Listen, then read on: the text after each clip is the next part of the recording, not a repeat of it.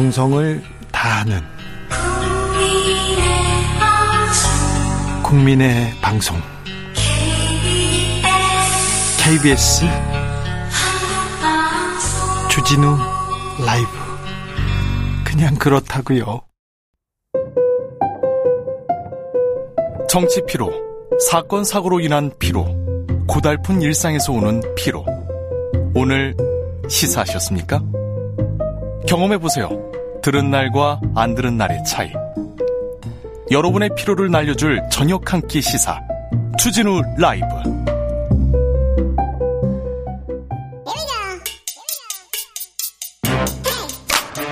과학을 향한 진지한 열정 과학과의 수다. 주진우 라이브 과학 선생님 과학 communicator 이선호 엑소쌤 어서 오세요. 네 반갑습니다 엑소쌤입니다. 오늘은 어떤 수업 할까요? 오늘은 소똥구리 이야기를 준비해봤습니다. 어, 소똥구리 자주 네. 봤죠, 자주 놀았죠. 네네. 아주 귀엽습니다. 어, 사실은 냄새도 안 나요. 어 맞아요. 네. 예전에 시골에서 많이 보였던 그 곤충 중에 한 마리인데. 어, 그렇죠. 어 사실 요즘엔 또 잘 안 보이거든요. 아 요즘 없어졌습니까? 네 많이 이제 도시화가 되고 그러면서. 네. 그래서 이 소똥구리는 이름 그대로 소똥을 굴려서 땅 속에 묻고 네.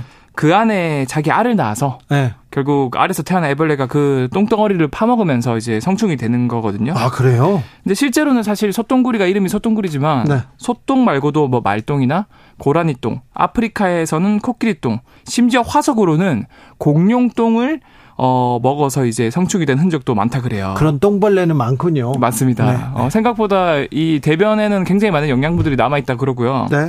한 번은 호주에서 이런 일이 있었다고 합니다. 이 백인들이 정착하면서 어, 데리고 온 이 소들 말들이 어, 이 똥들이 분해가 되지 않고 땅에 계속 쌓이다 보니까 그 네. 거기에서는 똥을 분해주는 그 곤충이 없었다고 그래 호주에. 아 그때는 초반 정착 당시에는. 네. 그래서 그게 막 황사처럼 가루가 날리고 막 비가 오면은 막 똥물이 흐르고 난리가 났다 그래가지고. 네. 그래서 이걸 해결책으로 다른 나라에서 이제 소똥구리를 수입을 해온 거죠. 아 그래요? 그랬더니 완벽하게 이제 해결이 됐다. 소똥구리가 해결했어요? 네, 이제 그 똥을 파먹고 알을 낳고 그렇게 하니까. 어 그렇군요. 큰 역할을 하는군요. 음, 어떻게 보면 굉장히 지구에 굉장히 네. 좋은 좋은 좋은 효과를 네. 내고 있는 것 같아요. 분해자라고 볼 수 있고 예? 어, 현재 우리나라에 남아 있는 소똥구리는 애기뿔 소똥구리, 그다음에 풀 큰뿔 소똥구리, 네. 창뿔 소똥구리 등이 있는데 네.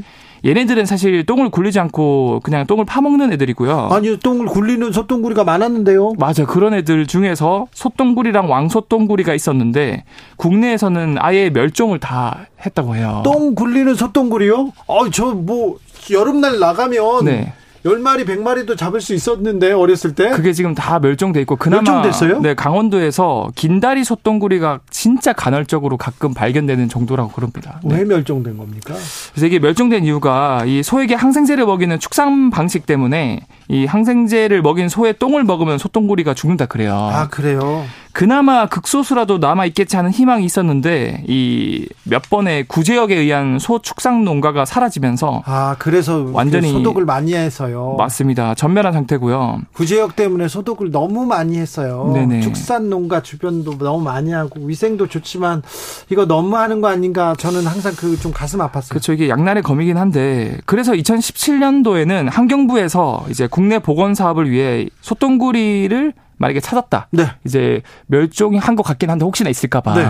5천만 원의 현상금을 걸어서 공고하기도 했습니다. 잠시만요. 솥동구리 한 마리에 5천만 원이요? 아, 한 마리는 아니고요. 네. 어, 50마리 암컷 수컷 정도를 이렇게 잡으면은 네. 어 이거 5천만 원 주겠다. 이런 공고가 나왔는데도 아 나 초등학교 때로 돌아가면 바로 잡아올 수 있는데 아 이렇게 참 전 국민이 이렇게 찾았지만 어디서 어떻게 됐어요? 결국에는 못 찾았고요. 못 찾았어요. 없어요. 네. 그래서 결국 어 200마리 이제 국립생태원에서 예. 몽골에서 이 같은 학명의 소똥구리를 200마리를 들여왔다고 하는데 들어왔어요. 몽골에서 몽골에 들어왔습니다. 네. 얼마나 들었습니까? 어 이제 몸값이 인건비 항공료 합쳐서 역시나 현상금과 비슷한 5천만 원 정도가 들었다고 5천만 원이요? 네.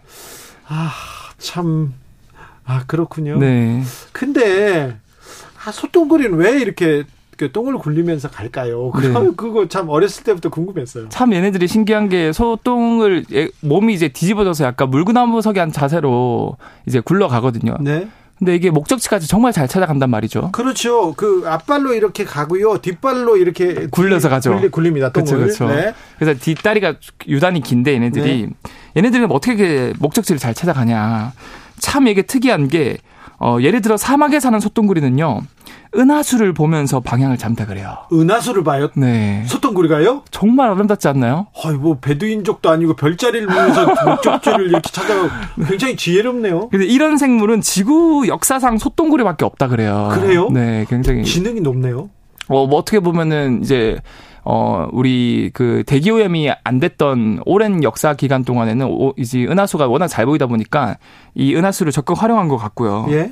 뭐 이것뿐만 아니라 사실 소똥구리가 똥을 굴려서 이 똥 안에 알을 낳으면 애벌레가 잘 파먹는다 그렀는데 이 부모님이 그러니까 소똥구리 엄마 아빠가 네. 물려준 똥이 크기가 작냐 또는 크냐 그리고 영양분이 많냐 뭐 말똥이나 소똥이나 이런 거에 따라서 거기서 나온 애벌레가 완전히 뿌리 커지냐 작아지냐 완전히 이게 달라진다 그러더라고요. 세상에 그 네. 소통구리도 지금 금수저 흙수저가 지금 나눠져 있네요. 네, 그러니까 약간 좀 슬프네요. 어떤 어떻게 보면 이제 수저론이라 그래서 흙수저니 네. 금수저니 인간들도 이런 말을 많이 하는데 네. 소똥구리계에서도 이제 똥수저라 그래서 좋은 아, 저, 저, 네. 저, 죄송합니다. 5145님 식사 시간에 무슨 일이세요? 아, 죄송합니다. 이영재 님 네. 너무 똥똥 얘기하시는데요. 아, 죄송합니다. 이거 근데 자연 환경, 을 위해서 그쵸. 좋은 일이어서 얘기합니다. 네. 아, 식사 시간에 저 무리를 일으켜서 죄송합니다. 네. 사과드리겠습니다. 네. 자, 그래 그래서 근데 그러면요. 네. 저 소똥구리도 네. 부모들이 네. 자식들한테 뭘좀 집한채 해주려고 아파트 물려주려고 네. 노력합니까? 네, 네 그런 것처럼 네. 이제 어떻게 보면 이제 좋은 대변을 물려주려고 노력을 하는 거고 네. 심지어 자기가 가진 것보다 좀 더 좋은 대변이 보인다 옆에 굴리고 있는 녀석이 음. 그럼 쟁탈전까지 벌어, 벌어집니다. 선생님 차라리 덩으로 가주세요. 이건 아닌 것 같아요. 알겠어요. 덩으로 네. 할게요. 네. 네. 그래서 옆에 있는 부모가 네. 다른 어 부모가 굴리고 있는 덩을 네. 뭔가 더 커 보인다. 네. 옆에서 막, 막 같이 굴려주는 척 도와준 척 하다가 네. 목적지 근처만 확 뺏어서 도망가기도 해요. 아 그래요? 네. 아 이건 또 뭔가 아 그렇군요.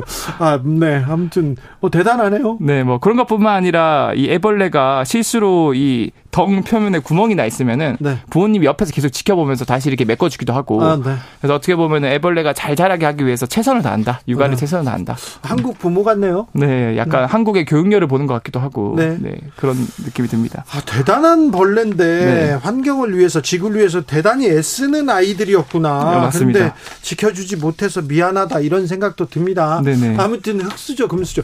자 은하수를 보고 별자리를 보고 집을 찾아간다니 대단히 흥미로운 녀석들이었습니다. 네네. 소똥구리 오늘 공부 잘했습니다. 네, 알겠습니다. 네. 자, 과학 communicator 이선호 엑소쌤 감사합니다. 네, 감사합니다. 아, 2081님께서 아, 개인적으로 고양이 똥구리가 있었으면 참 좋겠다는 생각을 해봅니다. 치우기 싫죠? 힘드시죠? 네, 알아요. 교통정보센터 다녀오겠습니다. 임초희 씨.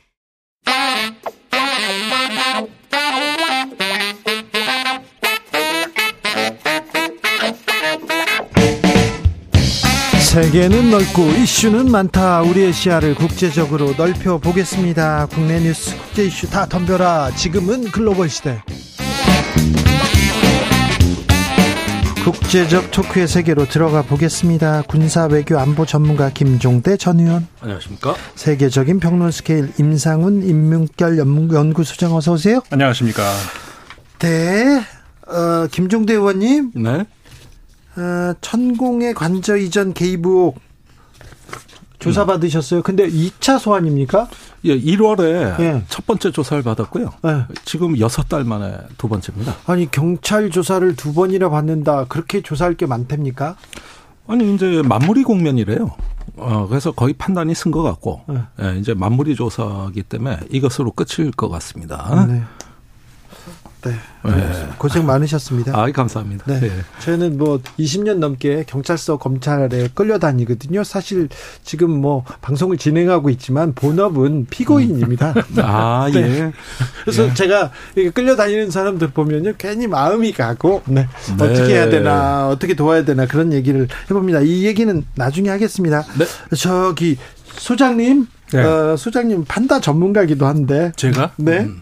판다를 외교 문제로 좀 물어볼게요. 중국 음. 외교부에서요 에버랜드 판다 그 푸바오 동생 두 마리가 나왔잖아요. 쌍둥이 네. 두 마리가 나오자마자 중국 외교부에서 직접 축하 발언을 합니다.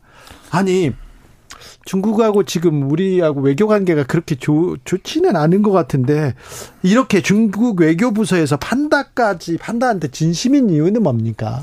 아니 뭐 중국이 원래 그 옛날부터 그 이런 그 민간 외교에부터 시작을 해가지고 이렇게 접근해 들어가는 네. 이런 거 많이 하지 않았습니까? 네. 과거에 미국하고 뭐 핑퐁 외교도 그랬고 네. 뭐 판다 외교도 그렇고 어, 뭐 이렇게 하면서 이제 중국 입장에서는 어떻게 그 한국하고 최소한의 어, 그 관계 이런 것들을 유지를 할 필요도 있다라고 이제 생각을 할 수도 있고 이런 거는 자연스럽게 접근할 수가 있는 것이잖아요. 좋은 내용이잖아요. 그렇죠. 이렇게. 예. 네. 외교부에서 성명을 낸다. 뭐든 괜찮잖아요. 그러니까 사람보다 동물이 나요. 그래도 예, 사람들은 맨날 붙여놓으면 싸우기만 하는데 네.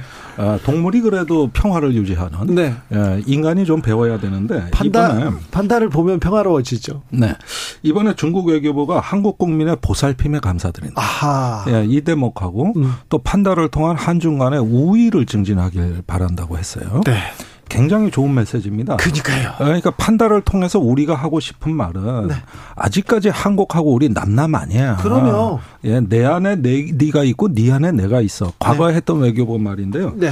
예, 이렇게 그 러브콜을 보내는 거라고 전 분명히 이거 외교적 메시지 이게 어디 동물 동물 복지 메시지 아니에요? 그렇죠. 어, 외교부에서 아, 우호적인 메시지가 왔습니다. 그러니까 이럴 때 또 손도 좀 잡아주고 또 네. 얘기를 하면서 음. 관계를 개선 조금 했으면 한다 이런 생각해 봅니다. 그러니까 미국 같은 경우도 그 옐런 전 아, 현장 재무장관이 갔어요. 갔다가 네. 왔잖아요. 네. 어, 그러면서 미국하고도 그 미, 중국하고 그렇게 치고받고 그러는 것 같지만 네. 또 이렇게 그 상황이 그 호전되고 지금 그 좋은 관계로 다시 가려고 하지 않습니까? 장관이 굉장히 좀 예우를 당하는 모습, 고개를 숙이는 모습 저는 매우 노력한다 이렇게 봤어요. 예. 아 근데 그 미국 언론에서 또 뭐 이상한 이상한 그 얘기를 했던데. 아, 그거는 또 뭐 뒤에서 한마디 한 거겠지만 이게 그 약간 좀 논의에서 벗어나는 이야기일 수 있지만 혹시 제가 말씀을 드리는데 이 서구인들 말이에요. 그러니까 유럽이나 미국 사람들이라든가 이렇게 고개를 숙이면서 인사하는 거 있잖아요. 안 하죠.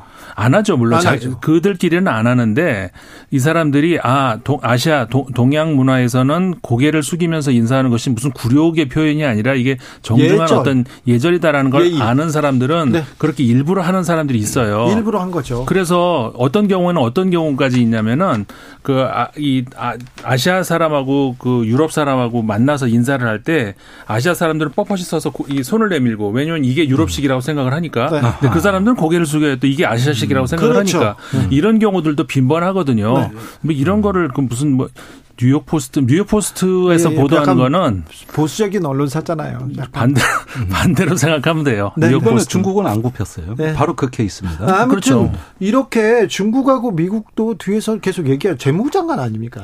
아 근데 제니 델런 장관이 그동안 일관되게 얘기했던 거는 중국하고 디커플링은 재앙이다. 네. 예, 이런 이야기를 계속 반복하면서 네. 마치 대중국 전선에 고춧가루를 뿌리는 듯한 지금까지 그 역할을 담당해 왔어요. 예. 그러다 보니까 이번에 고개 숙인 거에 대해서 미국 언론이 시비를 건다기보다는 네. 그동안 당신 뭐 했냐? 예. 왜 중국에 대해서 이렇게 견제하는 전선에서 자꾸 이탈하냐? 예. 이런 어떤 괘씸죄로 보이거든요. 그러니까 미국에서도 가장 디커플링은 재앙이다. 음. 세계를 불안정하게 만든다면서 계속 중국하고 손잡아야 된다고 얘기하시던 분이에요. 맞습니다. 근데 옐런 장관이 사실은 그 미국의 사실 지금 현 경제 대통령이라고 할 수가 있는 그렇죠. 사람이잖아요. 네. 전 연준 의장도 했었고. 네. 어 이게 그 다시 사실상 그 지금 지금까지 디커플링 디커플링 얘기한 것은 굉장히 정치적인 발언들이었고 네. 냉정하게 보면은 이게 사실 불가능하거든요. 음. 네. 반도체에서 어떻게 그 디커 그러니까는 이 재계에서는 미국에서도 재계에서는 계속해서 그건 말이 안 되는 얘기다. 네. 그런 얘기를 계속했었고 정치권에서만 계속 그 디커플링을 외친 거기에 대해서 좀 이렇게 냉정하게 낮은 톤으로 이야기를 했던 사람이 옐런 장관이었고 네. 그 결국은 지금은 이제 그 옐런 장관이 사실상 이번에 중국 가서 그 얘기한 것은 미국이 어떻게 보면은 그 정부의 이제 공식적인 거의 입장이라고 봐도 되거든요. 네. 그렇습니다. 네. 중국 외교관도 아 중국 외교관도 그렇고요. 중국 관료들도 그렇고 미국의 어떤 부서 국무부보다요 훨씬 재무부 직원들이 오는 거 굉장히 좀 부담스러워하고요. 음. 그 경제 제재, 생션 음. 이런 거 관련되기 때문에 네. 제가 아, 저기 대통령 비자금 이렇게 찾으러 이렇게 돌아다니면서 취재하러 음. 다니면서 이렇게 네. 만나 보면 그 재무부 직원들이나 이 그 정보원들이 이렇게 오잖아요. 그럼 음. 매우 많은 일이 있어요. 근데 앨런 장관이 중국에 가서 극진하게 예우했다. 이거 미중 관계에도 무슨 바람이 부는 어. 거예요. 아니 그런데 지금 중국이 굉장히 정, 정책이 정교합니다. 예. 그러니까 제가 최근 들어서 보면은 저번에 그 마이크로소프트의 빌 게이츠 회장이나 네. 일론 머스크가 왔을 때, 왔을 때 환대했죠. 그 이렇게 옆에 앉혀서 시진핑 어, 국가 수반급의 예우를 하고 옆에 앉아가지고 얘기하죠. 반면에 블링컨 국무장관이 왔을 때 저쪽 말석에 앉혀요. 네. 그러니까 미국의 기업을 갖다가 하나의 별도의 어떤 정치적 행위자, 하나의 하나의 새로운 어떤 그 독립된 액터로 이렇게 분리시켜 본다는 걸 사인을 보낸 겁니다. 네. 그 신호가 발신이 된 거예요. 그리고 사실은 요즘 기업이 어디 기업입니까? 외교관 역할도 하고 전략가 역할도 하고 뭐 일론 머스크 보세요. 우크라이나 종전 협정을 제안하는 양반이에요. 네. 그러니까 이런 식의 그 분리 접근이 중국이 굉장히 지금 정교하게 하는데 네. 미국에도 보면은 같은 정부 인사라 하더라도 전쟁을 하는 보수가 있고 경제를 하는 보수가 있어요. 네. 하나는 경제하는 동물이고 하나는 전쟁하는 동물 같이 유전자가 달라요. 네. 그러니까 이런 부분을 미국 중국이 이중 전략으로 각기 상대한다. 이게 굉장히 의미 있는 대목이거든요. 네. 그런 점에서는 사실은 미국이 어떨 때는 유화파가 가고 어떨 때는 강경파가 가지만은 중국은 그에 맞춰 맞춤식으로 대응을 한다는 겁니다, 이게. 네. 이런 부분에서는 중국이 시간을 더 길게 보면서 대응하는 탄력성이 보여요. 우리도 조금, 우리도 이렇게 조금 그러니까 배우, 외교라는 게 되는데. 그런 거 아닙니까? 그 일방적으로 어떤 그 무슨 투사도 아니고 그 외교를 하는 지금 미국하고 중, 중국 같은 경우가 진 외교를 하고 있는 거잖아요. 강, 온 왔다 음. 갔다 하면서 어 이런 것이 일 저 일본하고 지금 북한도 그 마찬가지고 네. 어 이런 그 유럽하고 지금 그 그러니까 우크라이나하고 그 러시, 러시아도 마찬가지고 이게 그 이런 외교의 모습을 보이지 못하는 몇안 되는 나라 중에 하나가 우리나라가 아닌가 이런 우려가 있어요. 지금 나토 정상회의에 윤석열 대통령이 갔습니다. 그렇습니다. 그런데 북에서 미사일 쐈습니다. 네, 네. ICBM. 네. 자, 쐈어요. 네. 다 이거 전략적으로 음. 니네 내 얘기 좀 해라. 나 좀 봐라. 이런 좀 메시지도 있었을 아니, 텐데. 물론 북이 항상 미사일을 쏠 때는 네. 어떤 존재감을 과시하는 인정 투쟁의 양상을 띠고 있습니다. 네. 아, 그래서 이럴 때 북을 가장 화나게 하는 방법은 간단해요. 저거 가짜 미사일이고 성능이 후지다. 요런 얘기 하면 거의 뭐 김여정 부부장이 직접 나서 대고 성능 어. 나쁘다 그러면 제일 어, 제일, 제일 화를 낼 때가 네. 그때예요. 니네들 그뭐 어. 별로야 이렇게 얘기하는 거 기술 없어. 네. 네. 그냥 규탄을 하면 조용해요. 네, 네. 오 북한이 이번에 ICBM을 쐈어. 전략적 판을 흔들고 이 국제 사회에 대한 도전이야. 그러면 떠들게 놔둬요. 네, 네, 네. 그런데 저거 가짜 미사일 아니야? 이러면 미쳐요. 아 예. 예. 그러니까 참 그런 면에서 인정 투쟁의 양상으로 미사일을 쏘는 경향이 있다. 예. 그 다음에 이 번에 이제 화성 18형이냐 아니냐 이게 논점 아니겠습니까? 네. 그것은 뭐냐면은 이제 신형 미사일을 보여주느냐 마느냐 하는 어떤 기로에 놓여 있고 이게 그 어, 북태평양 쪽에 일본에서 550km 떨어진 곳에서 낙하했다는 거는 고각 발사가 성공했다는 뜻이에요. 네.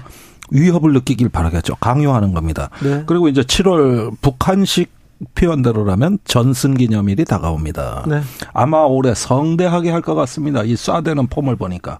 거기다 올해 70주년이에요. 그러니까 자기네들은 전승 기념 70주년이거든요. 야, 이런 데서 이제 뭔가 예열이 시작됐다. 네. 아, 그러면서 어떤 그 군사적인 스펙타클, 하나의 그 퍼포먼스가 있을 거다. 전 그런 네. 예상합니다. 오늘 윤석열 대통령 기시다 일본 총리와 만납니다. 자, 어떤 대화가 오갈까요? 자, 우리 대통령은 어떤 메시지를 던져야 될까요?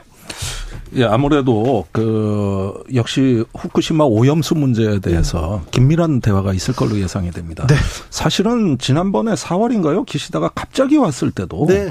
우리가 왜 저렇게 갑자기 오냐는데 제가 이 방송에서 아마 후쿠시마 건이 분명히 들어갔을 거다. 네. 네. 근데 기자회견 때 얘기 안 하잖아요. 네. 오히려 다른 용건이 있는 거죠. 예. 그래서 막상 겉으로 드러나지는 않겠지만 또뭐 어, 나머지 레파토리 있습니다. 뭐 회복력 있는 공급망 구성이라든가 기술 협력, 반도체 협력 뭐 이런 것들을 잔뜩 얘기를 할 것 같은데 그러나 그건 중요한 문제지만 급한 문제는 아니에요. 네. 본론은 제가 보기에 후쿠시마 오염수 방류입니다. 네. 이 부분에 대해서 한국에 대한 어떤 협조가 너무 절박할 거예요. 지금 그런 면에서 와가지고 이런 부분에 대한 어떤 강한 어필이 있을 거라고 봅니다만은 어필이 있지만 그래도 우리 대통령 대한민국 국민들의 불안을 종식시키고 또 국익을 위해서 한마디 해야 되는 거 아닙니까? 아니 그러니까 그렇게 그 한국에 대해 가지고 아쉽고 절박하다면 왜 이럴 때 외교 청서를 좀 한 달 늦게 발표한다든가 해서 그 저기 한국 국민을 자극하는 걸 얼마든지 시기 조절을 할 수 있었을 텐데 또 외교 청서에 다가 독도 이야기 써가지고 속 뒤집어 놨단 말입니다. 독도 훈련했다고 해서 뭐 좌시할 수 없다 이렇게 얘기했잖아요. 예, 그건 4월달에 그 그래서 우리가 실제 취소까지 했던 거고요. 네. 독, 예정된 독도 훈련을 취소한 거예요. 일본에서 문의가 오니까. 아이고. 예, 그런 일이 실제로 있었고. 그런데 이럴 때 어떻게 보면은 자국 내의 어떤 극우 세력, 국내 정치는 국내 정치대로 하고 오염수는 오염수대로 협조받겠다. 이건 굉장히 우리 대통령을 조금 뭔가 너무 쉽게 생각하는 거 아닌가. 좀 그런 면에서 조금 이거 미, 일본이 좀 지금 너무 성숙하지 못한 그런 태도라고 봅니다. 그 외교 어, 교섭을 할때 어, 정부끼리 하는 그 대화 그다음에 거기서의 레토릭 이런 것이 있지만 그 어떤 협상력에서 크게 좌우하는 것 중에 하나가 국내 여론이 크게 좌우하지 않습니까? 예. 그러니까 지금 현재 우리나라에서 특히 이제 어업에 종사하는 분들 그다음에 그 소비자들 어, 어그 물고기 관련 소비자들 이런 그그 그 여론이 굉장히 아, 그 압력으로 이게 작용하고 있다 이런 것들을 외교에서 그 협상력으로 어 가지고 갈 수가 있거든요. 네. 그러니까 윤석열 대통령도 대통령도 그 이런 때에 이제 일본이 기시다 총리하고 만난다면은 그런 것들을 그 좀 더 협상력을 강화할 수 있는 어떤 그런 어떤 무기로 사용할 수 있는 이런 게 참 아쉽다 이렇게 생각이 될 수 있는데 그런 것들이 어 이 이번 그 항일 정상회담에서 좀 그 보여줬으면 하는 그런 바람이 있죠. 아, 우, 우크라이나 문제 좀 물어볼게요. 아, 프리고진 그러니까 바그너 그룹 아, 군사 반란을 일으켰던 바그너 그룹 용병 그룹의 그 대표입니다. 프리고진이 푸틴 대통령을 만났다고요? 이건 또 무슨 소리입니까? 도대체 뭐 러시아에서 지금 벌어지고 있는 일들 4차원 세계의 이야기 같고 예? 도저히 이해가 안 가는 그런 일들이 너무 많아요. 쿠데타 했는데 쿠데타 한 수괴를 대통령이 만났다고요? 반란, 배신 이런 이야기들을 하고 하다가 또 불러서 만나서 또 협상을 하고 그리고 위치가 벨라루시라고 했다가 또 러시아에 있다면서요? 예, 러시아 내부에서 이리저리 휘젓고 다니고 이게 지금 그 도대체 어떻게 어디서 무슨 이야기를 해야 될지 어려울 정도로 그럼 러시아의 상황이 다만 이제 러시아 그렇기 때문에 제가 지난 시간에도 말씀을 드렸던 것 같은데 지금 현재 러시아에서 크렘린을 압박하고 있는 그 두 러시아의 축 이게 그 러시아의 그 제국주의자들하고 그 다음에 그 극우 그러니까 둘 다 극우라고 할 수 있지만 하나 민족주의자들 예를 들어서 이제 프리고진 같은 경우가 대표적으로 이제 민족주의자라고 할 수가 있는데 그 어. 푸틴 대통령을 향한 압박이 지금 상상 우리가 상상할 수, 할 수 있는 이상으로 지금 그 올라가 있거든요. 네. 그리고 그 대열에는 프리고진만 있는 게 아니라 그 민족주의자들이 굉장히 많이 있습니다. 이 사람들이 그 내부에서는 심지어 그 아까 말씀드렸던 그 제국주의자들하고 노선 투쟁 이게 살짝 말씀드리면 뭐가 다른 제국주의 제국주의자 같은 경우에는 그 민족 같은 게 중요하지 않고 어쨌든 간에 그 러시아의 그 과거의 영광을 누릴 수 있는 대제국을 건설하는 그런 식의 이제 그 구상을 하는 사람들이고 그 얼마 전에 그 딸이 그, 그 암살당한 그 알렉산드르 두긴 같은 경우가 대표적인 인물이거든요. 네. 그런 사람들 그 다음에 또 이게 방금 말씀드렸던 민족주의자들 프리고진이라든가 수로보 수로비킨 그 어, 지금 현재 그 어, 어 행방이 묘연한 이 저기 전 어, 우크라이나 전쟁 사령관 말이죠.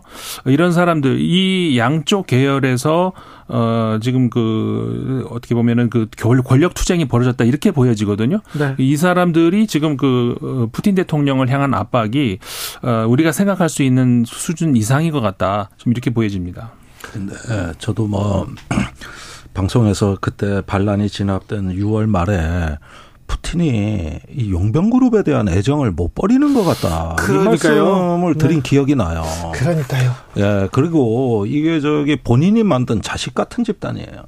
그러니까 이 만났다고 하는 뉴스도 이제 새로운 사실처럼 보이지만은 사실은 저는 푸틴은 러시아 정규군을 다 못 믿고 오히려 러시아 정규군을 그 용병의 친위대처럼 운영해왔던 그런 어떤 그 이력을 속일 수가 없다. 본인의 재산, 축제, 이런 거 누가 다 해줬냐고. 뒤에 돈줄이었고 스폰서였고 글로벌 폭력의 공급망까지 완성해서 외화까지 벌어오는 이 용병 그룹을 그렇게 쉽게 내칠 수 있을까? 저 그렇게 보지 않습니다. 예. 그리고 설령 그런 일이 있다 하더라도 이거는 이거 쿠데타가 아니라 반란이 아니라 저는 원청 하청 간에 예. 공정거래 투쟁이었다. 네. 예, 그래서 그 저기 밀린 돈하고 저 자기 기득권 달라고 그 쫓아가 가지고 그 한번 멱살로 싸우러 간 거지. 이게 무슨 네. 쿠데타냐고 이게. 그러니까 그럼 바그너 그룹 같은 경우에 그 재산을 프리고지를 쫓아내고 몰수를 할 것이다 이런 예상들이 있었잖아요. 네. 예. 푸틴이 그걸 하지 못하, 못했다 이렇게 봐야 될 것 같고요. 네. 사실상 그러니까는 그 본인이 만들었 다시피 한 그런 그 어떻게 보면은 그 사적인 그런 그룹들인데 이걸 장악을 못한 것 아닌가 이런 그러니까요.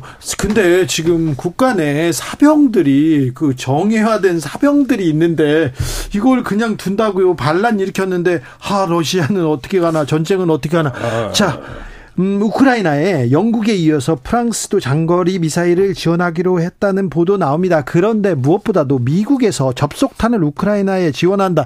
이 문제가 크게 어, 뉴스가 됩니다. 국제사회에서 반대 목소리 나옵니다.